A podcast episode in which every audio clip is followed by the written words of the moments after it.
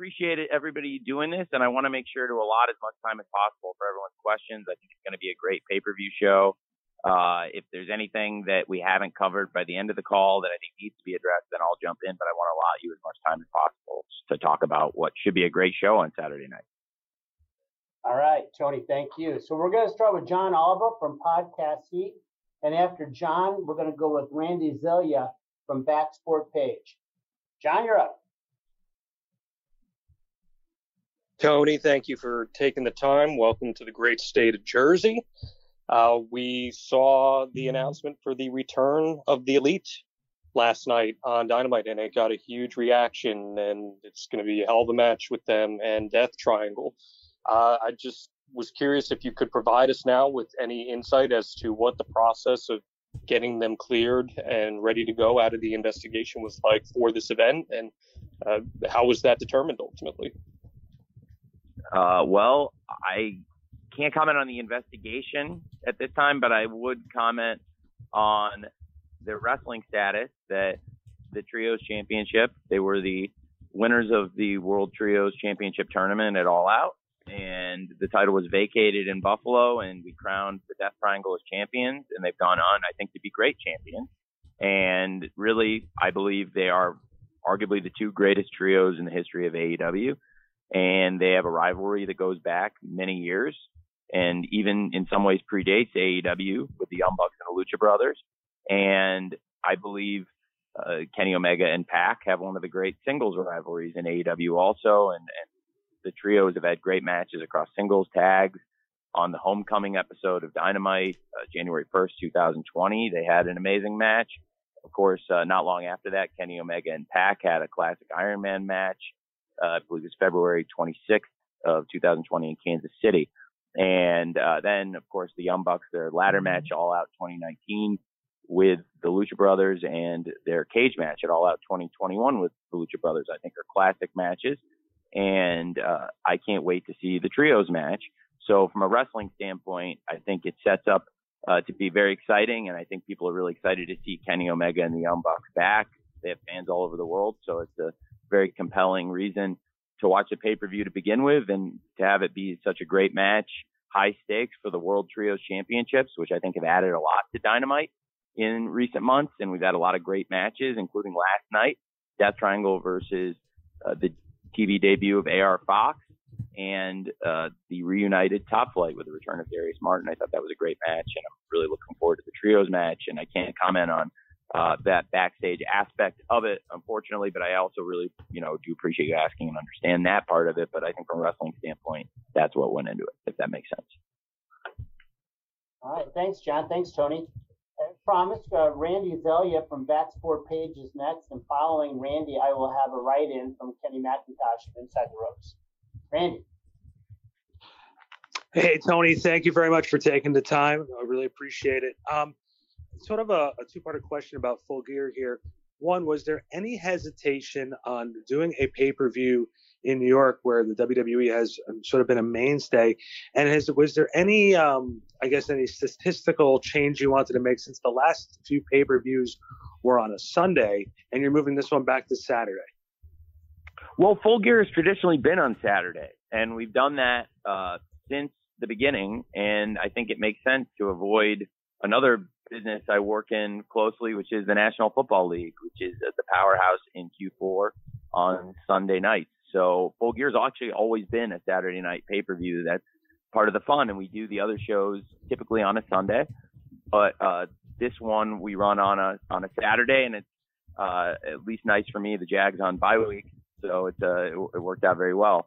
Uh, as far as running here in the New York, New Jersey area, specifically in New Jersey at New- Newark at the Prudential Center, there's fans from this area, from the tri-state area, some of the best fans, and uh, we set up shows here and uh, really had Grand Slam, one of our biggest TV events of the year at Arthur Ashe Stadium, which has been an amazing venue for us. And then, of course, AEW Full Gear, this show Saturday night, which is such a stacked event. They've both been huge financial successes uh, from a live event standpoint and a commercial standpoint. I expect Full Gear will will be a big success on Saturday night. And of course, Uh, we hit over a million dollars in live ticket sales for the TV event Grand Slam at Arthur Ashe Stadium, and we're closing in on over a million dollars in sales here. And uh, you know, frankly, there were major cost savings that people you know might not think about in routing everything uh, mostly in the Northeast. And that's why there's been so many shows in the Northeast recently because we saved millions of dollars between Grand Slam and and Full Gear, which were both big financial successes, you know, million dollar tentpole shows, and we saved millions of dollars in between those shows by routing everything uh, in between, and so that's kind of a cost savings. And now moving west, I'm really excited to, to move the show west too. But New York, New Jersey makes perfect sense to do pay-per-views, and it's good timing for us to have one of our biggest pay-per-view shows and and looking like another million dollar live gate, which makes four straight AEW pay-per-views with over a million dollars in live ticket sales that, that I think we're going to hit this weekend, probably the way it's going, very close. And, uh, and then, you know, now good timing for us to move west after, uh, you know, what was in many ways an economical tour here, running a lot of great shows in the Northeast, uh, in these recent months and, and with the big financial successes of, uh, Grand Slam and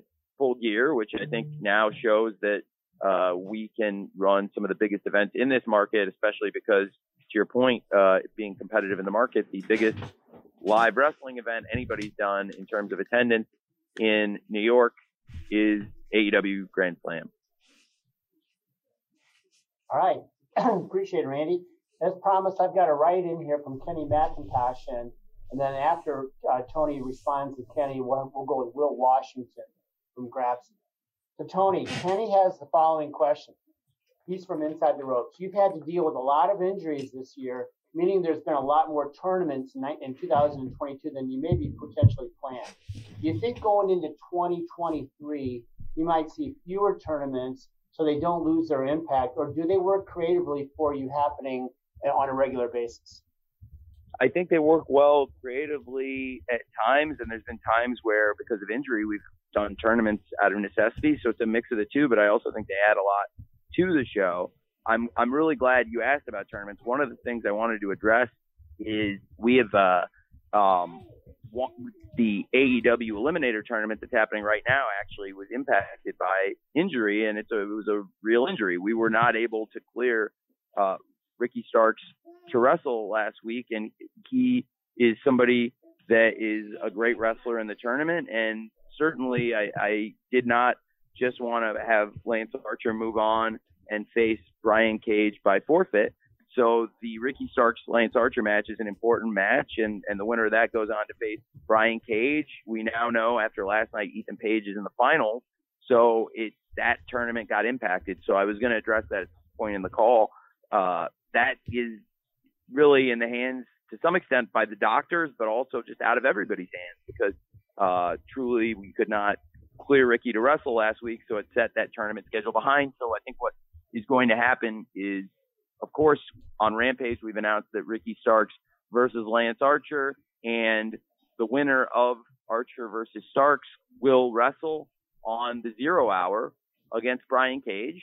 And then the winner of that match on the zero hour will then go on to Wednesday Night Dynamite in Chicago uh, which is uh, doing very well, by the way. That's uh, outselling our, our last trip to Wintrust Arena and uh, uh, looking like a great event on Wednesday night, uh, the evening before Thanksgiving, a great tradition that we started in Chicago. And it uh, is going to be the finals there with Ethan Page wrestling the winner of the match on the zero hour, Brian Cage versus the winner of Archer versus Starks on Friday night. Of course, uh, everything got set behind, and rather than uh, doing a forfeit, I, I, you know, we really believe in uh, Ricky Starks is a great wrestler, and, and he deserves every chance to wrestle Lance Archer rather than forfeiting. But it kind of set the schedule of things a little behind on that tournament in particular. I think we've had some great matches in tournaments, and frankly, there's innovative things in the tournament format that we've never even done or tried uh, that I think could add a lot to the presentation. But I'm also not saying uh, you need to do more tournaments necessarily, but there's different kinds of tournaments you could look at doing that would be exciting. And um, certainly, one thing I am is open-minded to different ideas, and uh, that's kind of my thoughts on it. But I think you know tournaments can be good in wrestling. Thanks. Thanks, Tony. Thanks, Kenny, for that for that question. Will Washington, you are up next. Will is with Grapsody and, and will be followed by John Orchiola from Screen Rant. Will? Uh, guys, can you hear me? Hey, Will. Yep. All right. Uh, hey, Tony. Uh, so one of the concepts introduced to AEW here in 2022 was the interim championship. We saw Cody Rhodes have a bout of COVID, and Sammy Guevara was crowned interim TNT champion. CM Punk went down with a foot injury. And Jon Moxley was crowned interim champion. But those were situations that were all resolved relatively quickly. On this card, we have Toni Storm defending the interim world title against Jamie Hayter, which has been in interim status since Thunder Rosa announced her injury in August. Thunder Rosa, though, has recently stated in multiple interviews that she doesn't anticipate being ready to go until 2023 at the earliest. So, given that we've seen other titles, such as the Trios titles and World titles, stripped recently, was there any consideration going into full gear in crowning a lineal world champion, especially given how active Toni Storm has been uh, as a defending champion? Yes, it's something we have considered, and uh, you know, it's something to consider. And uh, I'm, you know, still weighing the pros and cons. Thunder Rosa is a great wrestler, and it's unfortunate she's injured, and uh, it's kept her out a long time, but uh, it's not a, an easy situation. And uh, you know, I try to take everything on a case by case basis, and uh, you know, trying to give Thunder Rosa every opportunity to, to come back and defend the championship. But if if you know, eventually, um, it, you would have to cr- crown a lineal champion to your point, and it's a great point. Appreciate it, Will. Thanks, Will. Uh, John Orchiola from Screen Rant, you are next, and I will follow John with the writing question from Chris Mueller of Bleacher Report.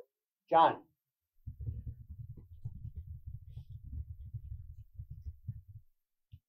John, you need to unmute your line. Hello. Hi. Can you hear me? Yeah, I hear you and your dog. Great. Um, hi, Tony. Thank you for taking um, so I wanted to ask you about Saraya versus uh, Dr. Britt Baker. I'm very excited for this match, and it's probably the uh, the biggest women's dream match AEW has done so far. And it has a really interesting story of Saraya making her comeback versus Britt kind of carrying the flag and defending the AEW women's division's reputation. So I'm wondering, as the head of AEW and as the booker, kind of where your sympathies lie uh, with the dream match. Well, I, I'm certainly hoping for and expecting a great match. And I think we have every reason to expect something great when Saraya returns to the ring. It's a great story. She's been out of wrestling, and many people thought she would never return to the ring. It's very compelling. And ever since she arrived in AEW at AEW Grand Slam in September, uh, she's been on a collision course with Dr. Britt Baker. And it was amazing news that Saraya was fully cleared to wrestle and that she's going to go one on one this Saturday night with Dr. Britt Baker at AEW Full Gear. And uh, Dr. Britt Baker, DMD, is one of the great homegrown stars of AEW. And I think that's one of the themes across this pay per view that you're going to see is there's a lot of the homegrown AEW stars wrestling people that came in with a lot of national and worldwide television experience coming into AEW, and there's others that really came to national prominence in AEW wrestling on TNT and TBS every week, and that's uh, a great example of it. And I think Saraya is somebody who's arrived in AEW with an amazing, compelling story, and each of them is very different. You know, they're not all on the same side. These aren't just one. That you know, there's not uh, like everyone coming in are the are the terrible people, and everyone here uh, are the greatest. You know, there's it's a it's very compelling uh, people in this match. Dr. Britt Baker is somebody who's really worked her way into this position. When AEW started, uh, we we saw firsthand that Britt was willing to go the extra mile, and she's uh, been injured at times in matches and fought through. She's had her nose broken several times. She's been in some of the bloodiest, most barbaric matches in pro wrestling. Dr. Britt Baker is a savage, and she's somebody uh, that's willing to go to war for AEW and for herself, frankly, and uh, if not for herself, for her friend Jamie Hayter. And Dr. Britt Baker uh, is somebody who is always uh, you know, from the beginning of AEW, I think, been uh, one of our homegrown stars. And Saraya is somebody who's frankly one of the biggest, most recognizable faces in all of pro wrestling and one of the best known stories in all of pro wrestling. And people around the world know her story and what she's overcome to get to this match. And I think that's really compelling. And that's why it's cool she's in AEW. And that's why it's awesome she's making a comeback. And I'm really excited that she's doing it at AEW full gear. And I think, uh, for her to be on a collision course with Dr. Britt Baker, it's the right match at the right time, and it's going to be great. And I think should be one of the really exciting matches on a pay per view that I think is stacked with great matches and compelling stories. Thanks for asking. Thanks, John. I've got two write-ins in a row. We're going to start with Chris Mueller from Bleacher Report, and then follow that with uh, a question from Dave Meltzer from uh, Wrestling Observer. So Great. first, first from Chris. AR Fox was offered a contract following Dynamite. Do you see him taking on any additional roles backstage, such as coach or producer, given his level of experience? Uh, it's something to certainly talk about. I've enjoyed working with AR Fox. You know, I get more time to spend with the wrestlers.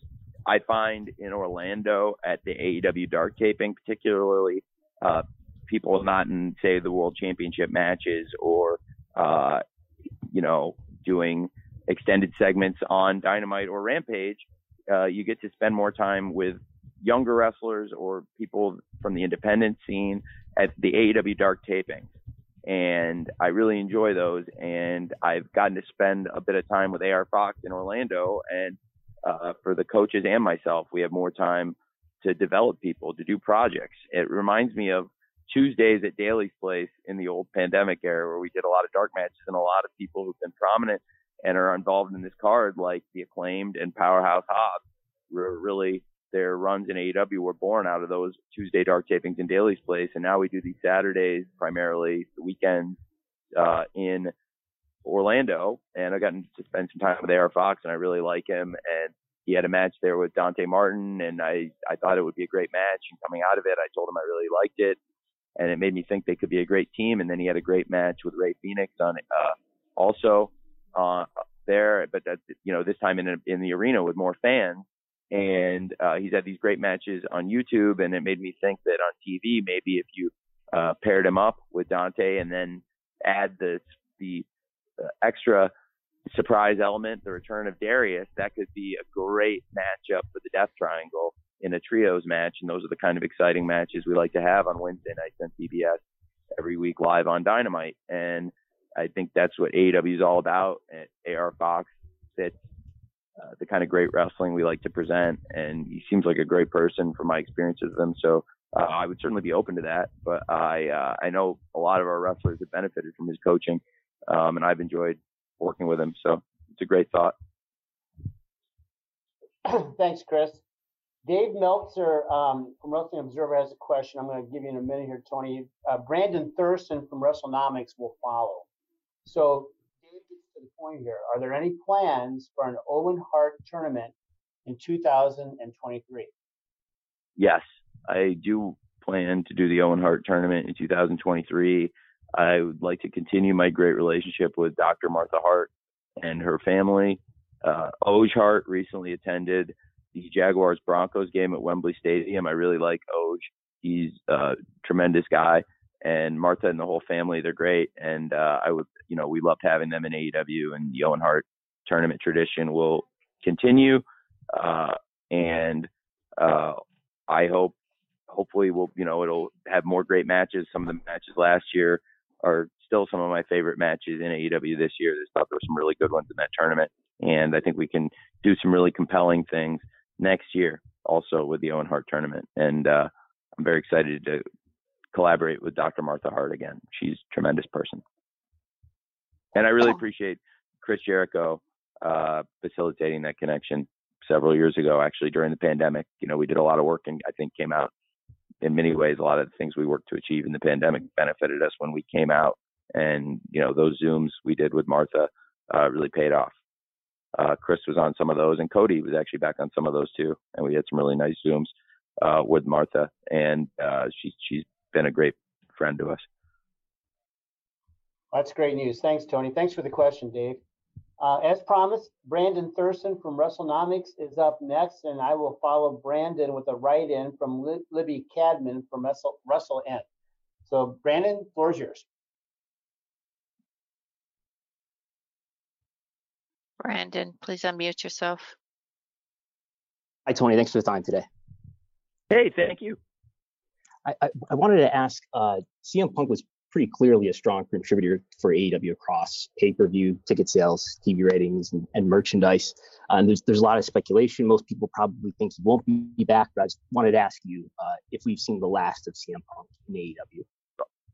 I can't comment on that. I have nothing but positive things to say about the contribution CM Punk has made in AEW on screen, and uh, and certainly a lot of positive uh, things to say about um, the you know things he did in AEW to date, and I can't comment on that. But uh, you know, I do understand why you'd ask, and uh, I appreciate you asking. Brandon, appreciate that. Uh, next up, I've got a, a write-in from uh, uh, Libby Cadman from Wrestle N, and then I've got another write-in from Amy Nemedy from Russell Joy. So here we go from Libby, Tony. Libby's yes. question Dynamite this week really seemed to take advantage of the in-ring promos, video packages, and almost highlight reels and mini packages to set audiences up for this Saturday. A highlight being the acclaimed music video pre-match. How do you creatively approach these video packages compared to an in-ring promo? And what's the process in working out which is the most appropriate form to use? Well, a lot of times the live it's a great question. Thank you. I, I got so excited. I almost jumped into it with that. Thank you. That's a tremendous question about the production. And uh, I try to keep stuff in and around the ring as much as possible. And uh, it's actually it's funny because like I I credit a lot of it the shows I really um, inspired in a lot of ways by the early nitros, which I think were great. And the first few years, the show was more focused around the ring, and it was a different kind of show and a different kind of presentation. And then I felt like in the later 90s and into the 2000s, uh, the show at times um, tried to do more backstage segments, but that's off off the point of what I'm trying to say. But it, that it is kind of on the point at the same time, which is that uh, I like to keep stuff around the ring as much as possible, whether it's the matches, the promos, there is, there are it's important to do backstage segments and in the flow of the show. There's just a lot of reasons why it makes sense, frankly, to do things backstage in this show and a go home show. I think this was the week where uh, you want to showcase a lot of video packages and a lot of informational stuff. And frankly, sometimes they don't do as good of a number, but that's not because they aren't as good of a product. Because I think that's some of the best stuff are these packages and videos and things of that nature. Now i will be interested to see the number, but also, frankly, on a go home show because of the huge economic swing of a pay per view and the big value of the pay per view. This is the week for us. Our partnership with Warner Brothers Discovery. It's like a, you know, you, you, everything is calculated. The choices we make. So this is a big push for the pay per view. So it'll be interesting to see how they do. But also, I'm uh, this this show was very much about getting people interested in full gear. And I think m- almost everything, the vast majority of the things on the show, largely, were there to push people towards full gear and, and get people excited about it. And I think there was a lot of really exciting things on the show. There's 10 matches on the pay per view. And, you know, I think it'll be uh, within the traditional window. I, I expect, uh, you know, I can say we'll end, uh, you know, or at a very uh, reasonable time, and I think it, it won't be from the time we actually start wrestling on the zero hour because I think there'll be uh, some some of these exciting video recaps and uh, packages to get people caught up to start the zero hour, which is largely about getting people interested in full gear, but also for the live crowd. You know, we won't start the wrestling right at the top of zero hour necessarily, and I think it won't, you know, it'll it'll be a, a relatively tight night of wrestling. It won't be, for example, double or nothing. That was a calculated move, being out on the West Coast, not only in the show starting so early Uh, and the crowd really, to my point, I think was proven right about the live crowd. The hottest they were was at the end of the night uh, for the last three matches. The third act, as I uh, referred to it, for Anarchy in the Arena and the three-way match for the World Tag Team Championship and the World Title match. And uh, but that also for the TV uh, crowd was a long show, and uh, you know I probably wouldn't do it that way again, except that to my point, we did get a lot of late buys because I was also competing with a potential game seven, which did happen. And it was good to have stuff up our sleeve where a lot of the best stuff started after game seven and we got a lot of late buys. So a lot of stuff is driven to the pay per views. And that is my greater point here. That's why you do a lot of video uh, recap stuff and some of those uh, promos and videos and packages leading into a pay per view. And we also have, to that point, the countdown to full gear coming up after AEW Rampage, which is exclusively these great packages, extended interviews, and some of the best interviews and uh, compelling storytelling in pro wrestling, I really believe, is done on those countdown shows. So I'm excited for the countdown also after Rampage. And we got kind of a preview of some of that for the Dynamite audience, which is our biggest audience every week, which reaches worldwide, well over a million people every Wednesday night. So uh, that's what the thinking was for that. Thanks. Thanks, Libby, and thank you, Tony.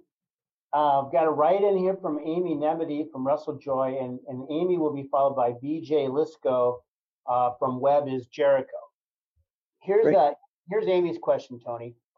Nyla Rose and Jade Cargill have built an epic feud and storyline around the TBS Championship with stolen belt, replica belt going on tour with Jade, and Nyla's shenanigans. How did this story come about, and what are your expectations for Full Gear? Well, the story came about in a funny way. We have a, a you know, who actually, to be honest, I think planted the seed in Nyla's head to steal the championship belt. It was Tony Schiavone uh, Tony Schiavone mentioned something about it, and we had the meetings. And every once in a and uh, um, I thought it was uh, a great idea that Nyla ended up running with, and uh, she uh, had a lot of fun with it, and it was a great way to showcase Nyla's personality. And uh, so I I thought that would be a, a really good way to go. And uh, Nyla, the, the champ as I call her, uh, I've been calling her champ for years, even though she hasn't been holding the title. Now she's stolen the title, and I still call her champ. But uh, um, she uh, took the title, took the ball, and effectively and ran with it. And it's been a lot of fun. And Jade Cargill is to date unbeaten, but I think Nyla Rose represents uh, the toughest struggle she's going to have to date. But uh, for Nyla, who's used to being the most powerful, toughest woman in the ring in most of her matches, now certainly uh, finds herself with a, a quite a rival in Jade, and it's been great. So it's been a great rivalry, and it's something I wanted to get on the show. And the first person who ever mentioned it was actually Tony Schiavone in a meeting, and I thought it was great. Uh, so, um, you know, that's how it came to be. And uh, that's a good example of somebody with a good idea, and that I'll do, you know, and uh, try to pick the best ideas and then try to work them into the shows as we can. And one of the great things about AEW Full Gear, there's three women's matches on the pay per view that uh, all have compelling stories of their own, and they're all different. Uh, two championship matches, one that's a personal rivalry, and and really much more than a personal rivalry, a very great story of the uh, homegrown superstar Dr. Britt Baker, former world champion, taking on Saraya, who's been a champion all over the world and and is making such a inspiring comeback to pro wrestling. So three great women's matches on a great pay per view that has 10 great matches and and should have something great for everyone. I think there's 10 great matches and they're really all different to, to for the most part with great stories of their own, in, including Nyla Rose versus Jade Cargill for the TBS championship. Uh, and we'll find find out who the real TBS champion is on Saturday night. Thanks for asking. Thank you, Tony. uh, BJ Lisco from Web is Jericho and then we will follow uh, BJ with the write-in from Dominic D'Angelo from Ad Free Shows. BJ, you're up. Hey Tony, um, my question is in regards to FTR, um, who you know have been having uh, one of the best years of uh, really any tag team in recent memory. Um, but they don't have a match um, on Full Gear as of right now, and they didn't have one on Grand Slam either. And I was just wondering, is the reason they're not part of Saturday's show uh, that they're being positioned perhaps for the last Ring of Honor pay per view, and also maybe as like flag bearers for the Ring of Honor brand once presumably a uh, TV deal is in place? Thanks. I would love, first of all, to showcase FTR as much as possible. I have so many great wrestlers in this company uh, and it, it, gives me a lot of thought about creating more content, not only under the AEW banner, certainly also possibly under the Ring of Honor banner, but just looking at it, the AEW roster and you know FTR, one of the greatest teams in the world, and obviously that makes them one of the best teams on uh, the AEW roster by default. I think they're one of the greatest teams in the world, and we have a roster with some of the best teams, and uh, they were in a great position, certainly in that number one contenders match right there. I think we have some other great tag teams, certainly Swerve Strickland and Keith Lee have come in as free agents and reformed a team they had on the independents uh, and have been a dominant tag team. They were also great world champions this year. Uh, they ended up coming out ahead in that match by hook or by crook. And uh, now we see uh, Swerve and really Keith, I think, uh, both have been two of the best free agent signings we've had ever. And, and this year in 22, 2022, we've had some free agent people, including Keith Lee, Swerve Strickland, Toni Storm is another great example. People who've come in and been very impactful and significant. And I think, you know, FTR are a great example of that also from a couple years ago that have come into AEW and have been very successful. They've had a great run in AEW. Um, of course, last week they were on AEW Dynamite last week in a great eight-man tag, and they won the opening match, which had a great audience, and and they were a huge part of that, teaming with the acclaimed uh, against Keith and Swerve and the Guns, and kind of getting a, some measure of revenge on Keith and Swerve. It's a great tag team picture. FTR are a big part of it. They're also, to your point, a huge part of Ring of Honor and New Japan Pro Wrestling. They're the Lucha Libre AAA tag team champions. They hold a lot of titles in the world of wrestling. So they are very prominent in the world of wrestling. And, and in addition to AEW, I am the owner of Ring of Honor and have close partnerships with these other organizations, work really closely with them, especially New Japan, where we collaborate on Forbidden Door, and they were a big part of the Forbidden Door event. And which is, you know, that that's a very successful partnership that I'd like to continue and expect to continue. And uh, with New Japan and Forbidden Door and and collaborating, and FTR have been great champions for them, and they've been great champions for us with Ring of Honor and with AEW. So I would like to get um, many wrestlers, including frankly FTR, involved more and create more content for AEW and Ring of Honor, so we can showcase more wrestlers because I think we have frankly more than three hours worth of great wrestlers and it's something that there's demand for is more of these great wrestlers and more of these great matches uh, and uh, I have some thoughts on on that in the presentation going forward that you know are, are pretty compelling and I think it's an exciting time in the pro wrestling business and and in the content creation business. Uh, and AEW's got a great relationship with Warner Brothers Discovery, and now Ring of Honor is starting to uh, dip the toe in the water effectively with Warner Brothers Discovery for the first time collaborating on the pay-per-view events.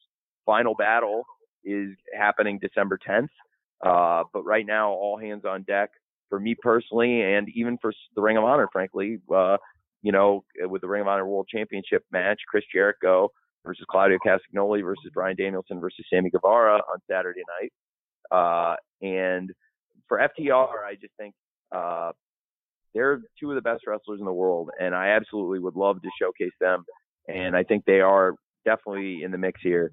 And I think the world of them for AEW and for Ring of Honor both, and I think they could be great.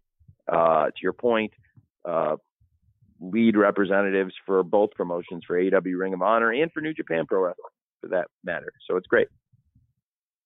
Thanks, BJ.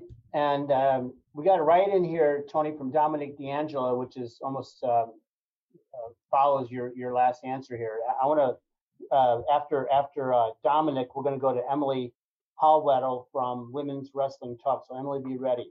Dominic's question is the following: With Ring of Honor trying to establish itself as a brand and AEW stars fighting for television time, are you still solely responsible for all the booking uh, bookings, or do you see a benefit in having one of your several strong minds around you contributing and building both brands? Well, I am responsible for all the booking. I make all the final decisions and I put the formats together and I solicit ideas from people backstage. And a great example is the one I gave before, like Tony Schiavone had a great idea. Nyla Rose ended up using his idea. She stole the championship, and uh, but he was the first person who said it out loud in a meeting, and I ran with it. And uh, then you get uh, great ideas from wrestlers, and I have to take them all and mix them together, and it's not totally dissimilar from play calling, you know, in sports and in say play calling football, for example. One person does have to make the calls, and a lot of people contribute to that process, and it's weeks of work, months of work, years of work that go into those ideas, and different people take them, and so much work goes into one snap, and there's countless snaps in a season, and each one of them is very important, and thousands of snaps in a season, and uh, really, when you look at that and consider that, you know, we have a great team of people, and I so I'm I have to take everybody's ideas and figure out in three hours. Believe me, there's we got more than three hours worth of great ideas, and sometimes, you know, you're trying to utilize different people, and I just tr- try to um, pick the best stuff. And and while nobody bats a thousand, um, certainly we try to put great matches on every Wednesday, and I think there are compelling reasons to watch uh, Wednesdays and Fridays uh, very often on and and I you know I so I am responsible for that, and I think it does uh, help keep consistency. Actually, to the point that our boss, Mr. Zaslav, made yesterday, he made some great points. And I think AEW has thrived in what it, you know, in some ways has been a challenging market. We're having like a really strong business year in uh, you know, in while the, you know, traditional cable isn't saying like, hey, this is the, the all-time greatest year for for cable, yet AEW is up uh, year over year in our total viewership and in some significant demos like 18 to 34 and we're you know year over year in the overall demo pretty close and way ahead of the cord cutting numbers by a factor of probably four to five and uh, I would say that in pay per view, uh, we've shown that we uh, this is a really strong year. Not only have we been able to maintain strong buy rates, but also added a fifth event that was our biggest uh, debut event ever. Live events. Uh, we've had new heights in terms of our big events. We've hit this million dollar gate now. I'm hoping for a fourth straight pay per view and also for our first ever time for a TV event for AEW Grand Slam and also came very close to that number for many events like the Forum and uh, Blood and Guts and other big TV events this year. So it's been a great year in many ways. In what what other you know in some other ways for other people are finding this very challenging. And uh, Mr. Zaslav, you know, made this point that like uh, he's come in and they've been impressed by the talent, which I believe includes AEW, and uh, you know that's why I think we're getting these great opportunities. And you know, made some other uh, great points about you know the future of entertainment, and I think there's viability in our our streaming content, and uh, you know some of the points he made about uh, you know the, the strong performers. I think they focus on the the winners, and that I really believe in the strategy, and you know I think we can be a big part of it, and want we want to be a big part of it, and that's why uh, you know we try to uh, keep uh, great matches coming on Wednesdays and Fridays. But uh, to your point, uh, that's you know one of the things he said was that the reason he wants a, a unified focus for DC because that's the ultimate example of Warner Brothers Discovery, you know, one of the strongest properties in the world. And it makes sense to have, in this case, two people, but one team, uh, you know, two people with a common vision that are working together. Uh, and one of the things he said was really, you know, given the example of Marvel, is having one person with a vision who leads the team uh, and then makes the calls and puts everything together makes a lot of sense. And also, uh, for stability reasons, I think it makes sense because I've been here from the beginning and, you know, uh, have thoughts and a lot of the things that have been done here have been done here from the beginning for a reason. And we've been able to follow through on things like Hangman's story arc and Hangman uh, that great uh, championship run as a team he had with Kenny Omega, and then of course Kenny Omega, his great run as champion and and Hangman winning the championship and great matches. And I can't wait to have Hangman back in AEW. Um, you know, thankfully he's doing really well, and and and uh, I am anxious and and excited for him to return to the ring because he's a great wrestler, and that's a great example of um, a story that paid off over the years from the beginning of AEW.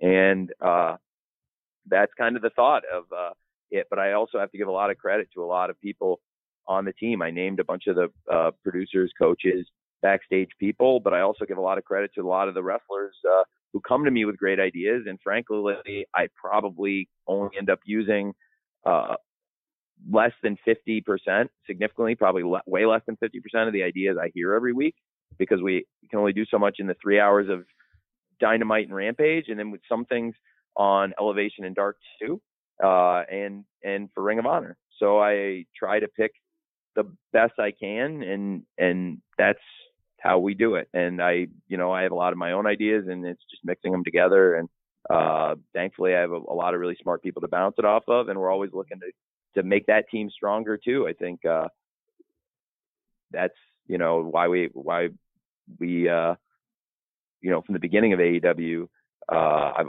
I've always tried to talk to dozens and dozens of people in the company every single week uh, about different ideas and how we can utilize them best on TV. Thanks for asking. Thanks, Dominic. Uh, so Emily Hallwettel from Women's Wrestling Talk is next, and I'm going to follow Emily with a write-in from Tony Miller of Toned In Entertainment. Emily? Thanks. Hi, can you guys hear me okay? Yes. Awesome. I just th- thank you so much for the opportunity. I actually took off. Um, I'm a college student. I was able to take off class to to have this opportunity. So thank you so much for the opportunity. Um, I was just wondering. Um, we've been talking a lot right now about AEW sort of reaching new heights and expanding shows.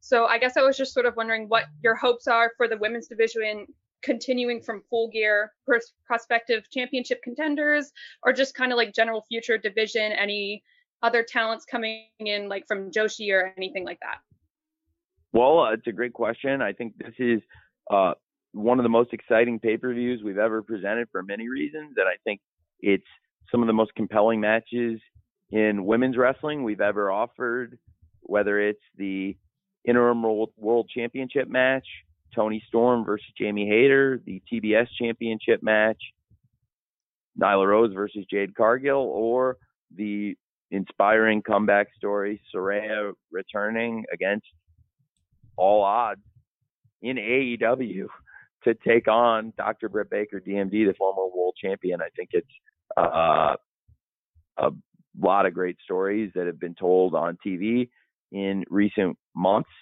and it's all coming to a head on Saturday night at Full Gear. And coming out of Full Gear, we'll see where we stand out of all three of these programs and where all six of these women stand. And then there's some great women waiting in the wings. I thought, for example, Anna Jay was tremendous last night against Toni Storm. Anna Jay has got a great record this year.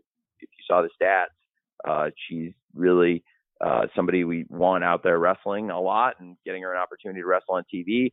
Came a, uh, she was somebody certainly I'd actually considered uh, for that match, but also the Bunny is a great wrestler who uh, she was out sick, but she's been out for a while. The Bunny and Penelope Ford are a, a great team. They're both they've both been out injured and I'm really anxious to get them both in. I think you've seen firsthand with the women's division last year. I really tried to showcase Penelope and the Bunny and Anna Jay and Tay Conti, all four of them in singles matches and in tag team matches, and it all culminated in a great street fight on New Year's Eve. That was one of my favorite matches all year on TV in AEW on AEW Rampage. It was great. New Year's Eve street fight in Jacksonville. And I think going forward, all those women, in addition to the great women on the pay per view, Willow Nightingale is somebody that signed with AEW recently. I'm very excited about. Uh, there's a number of Joshi that, uh, of course, I mean, Hikaru Shida is a former world champion, and and Riho is a former world champion. Whenever uh, they're around AEW, they, they're in the mix at, to be contenders in championship opportunities. And certainly, uh, a lot of other great wrestlers too uh, that you know we look to scout and showcase in the future. thanks. That's a great question. Very much appreciated there, Emily. I've got a write-in question here from Tony Miller. I'm sorry, yeah, from Tony Miller from Toned In Entertainment.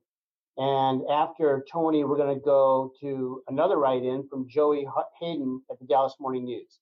So the first one here, Tony, from Tony Miller, is I've watched every AEW pay-per-view or saw them live since the beginning. This Saturday, for the first time, I will be watching at Regal Cinemas.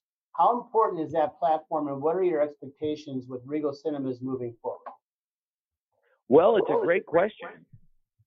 Some of it is, uh, you know, it's it's interesting because the, the theater business is getting stronger recently, and it's great uh, for us.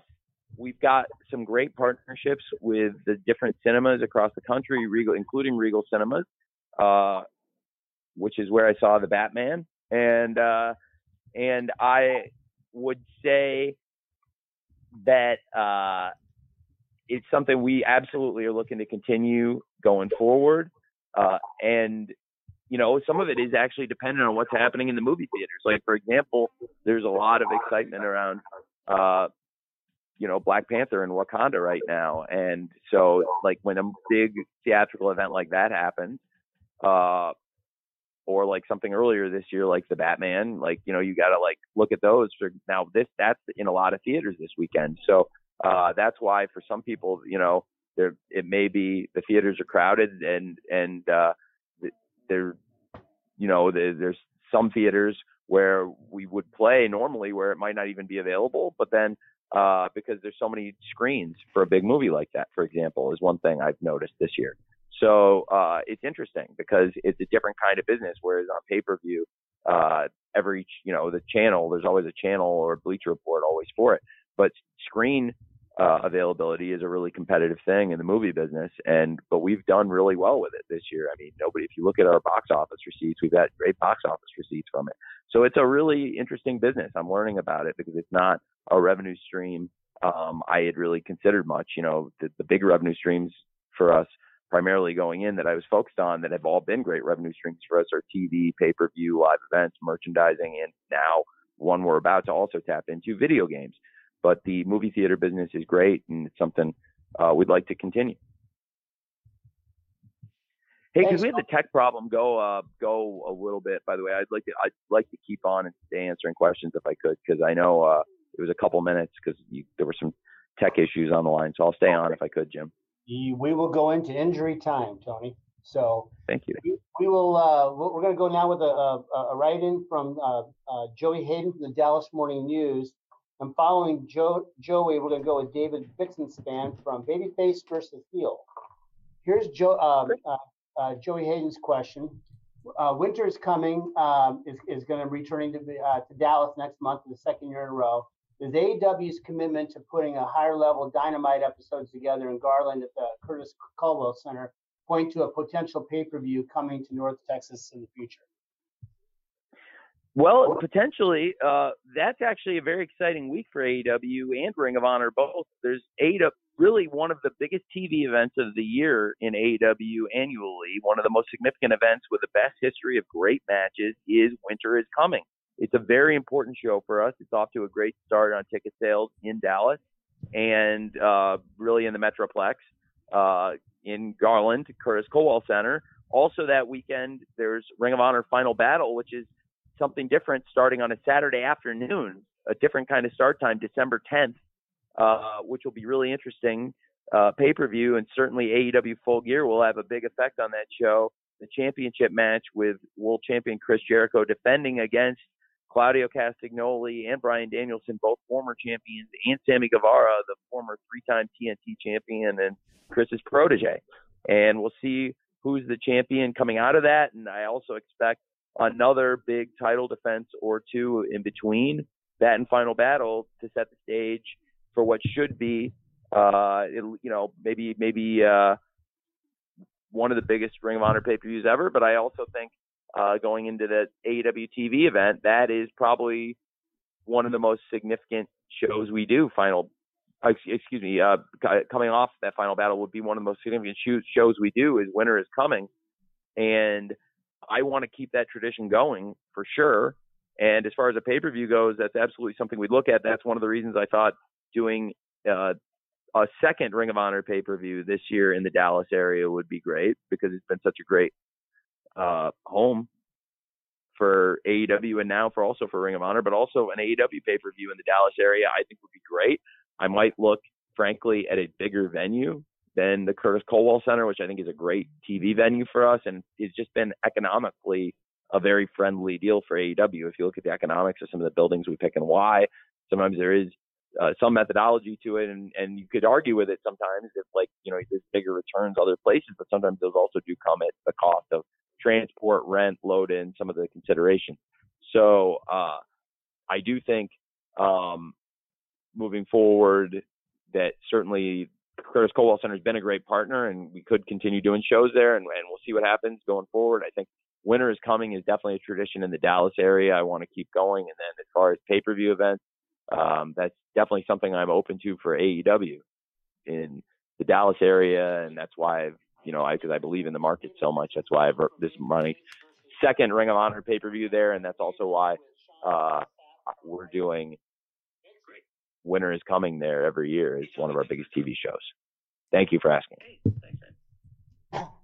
Thank you, Joey. All right, Tony, next up is David Bixenspan Span from Babyface versus Heel, and we will follow David with Sean Ross Sapp from Fightful. Bix? Great. Hey, Tony, thanks for your time. Hey, thanks, man. So, this is the first time that any of the ROH singles titles have been defended on the, any of the AEW branded pay per views. And one of the bigger, or at least more widespread criticisms of the TV lately that I've seen has been that the ROH titles have kind of bogged down or confused the shows a bit. Um, how do you feel about that criticism? And also, is there a timetable for reevaluating things if a TV deal doesn't materialize?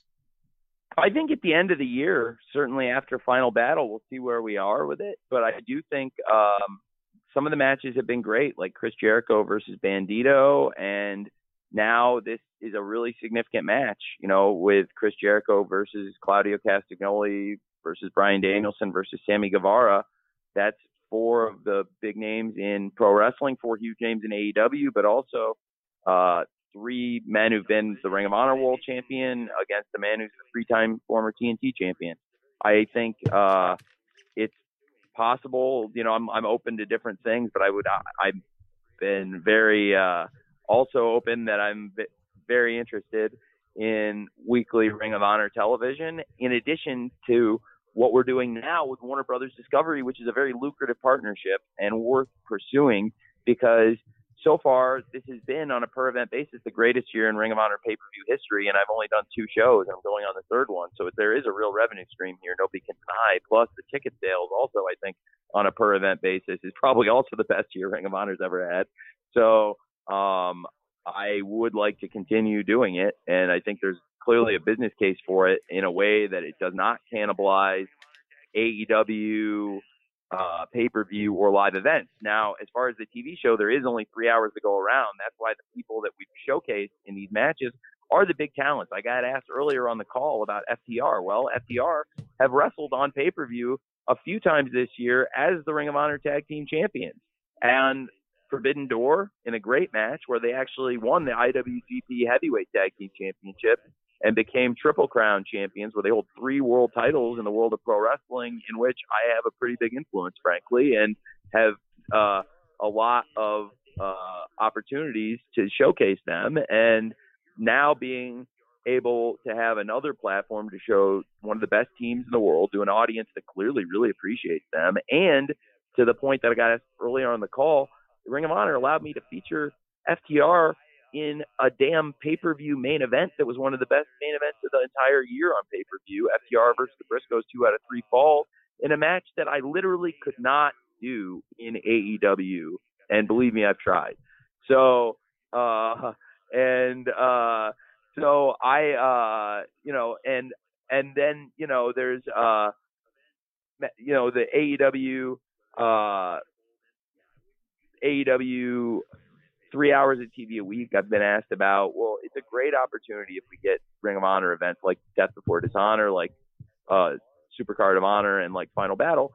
If we get these events uh, built where they're self-sustainable, then yeah, I wouldn't use as much TV time on Dynamite or Rampage for them. But also when you have great a champion like a Claudio Castagnoli, a Chris Jericho, Samoa Joe, FTR, those are people you want to showcase on the show. Like in my opinion, Mercedes Martinez also, when she's been healthy, she actually just got cleared yesterday, and she wanted to uh, get back and do uh, a dark elevation match um, to get warmed up ahead of final battle because she hasn't wrestled in a bit off injury, and it was great for her to make a return, a hometown return, and excited for her to be back as champion ahead of final battle too.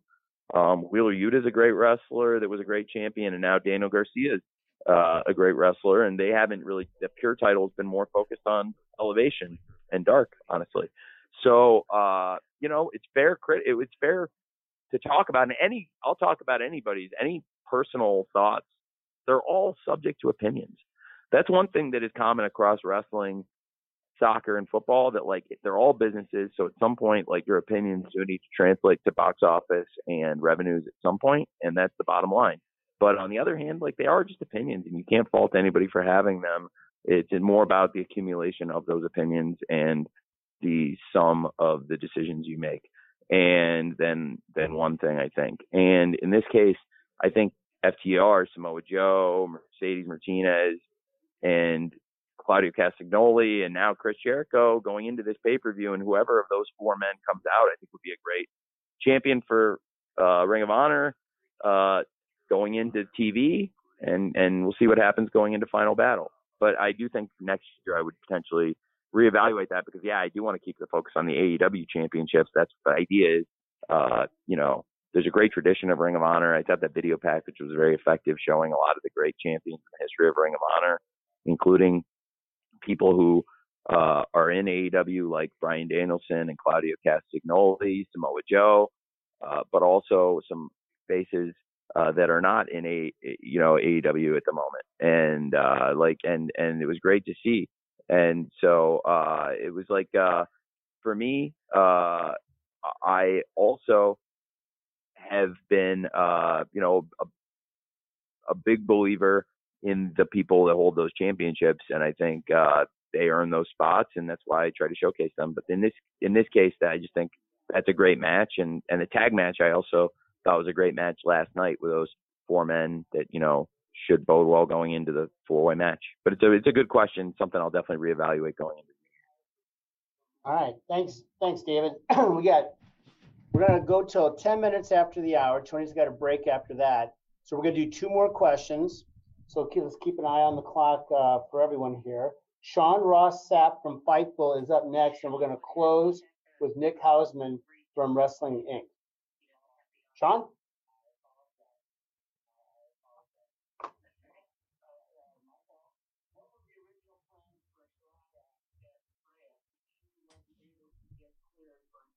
Sean would have, you'd have to um, read Sean's question. He doesn't Oh. have the audio. I apologize. I, I apologize. That's all right. Uh, uh, my fault. What were the original plans for Saraya, uh, Saraya if she wasn't able to get cleared for an in-ring return? That's a great question. Uh, I think Saraya is one of the most recognizable faces in pro wrestling, and when she said she wanted to work together, I thought that would be an immediate win for AEW. And she told me she really believed she would get cleared.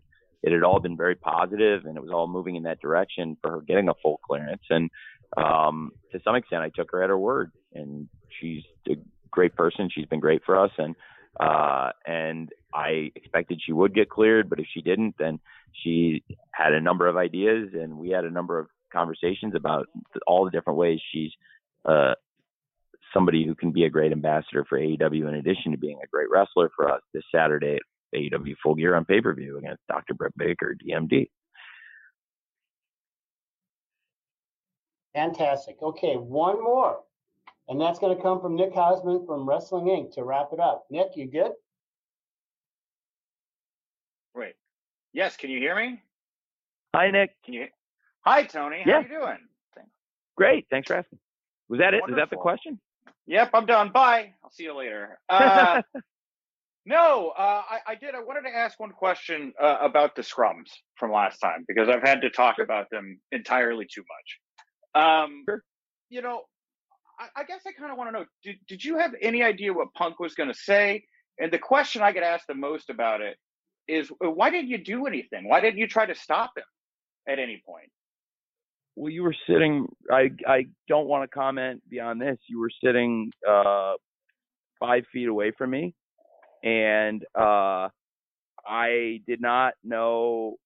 I never know exactly. I mean, I I know I did not know, but I will not uh, comment beyond that, except to say that uh, I had Keith and Swerve coming up right after that, and Toni Storm after that, and I had important stuff to talk to them about, including Keith and Swerve, to let them know that I thought it would be very interesting if they had a rematch with the acclaimed at uh, Arthur Ashe Stadium, given that the acclaimed are the winningest tag team in AEW history, and what a great match that had been. And uh, you saw Keith and Swerve's reactions, which I felt like I wanted the world to see. That was a real moment, how Keith and Swerve reacted, and uh, you know, we had. Uh, I thought that was a very significant match, and so uh, in part, I was. Uh, I was thinking about Keith and Swerve and Tony in some ways, to be honest. And then, uh, but that's all I would probably say.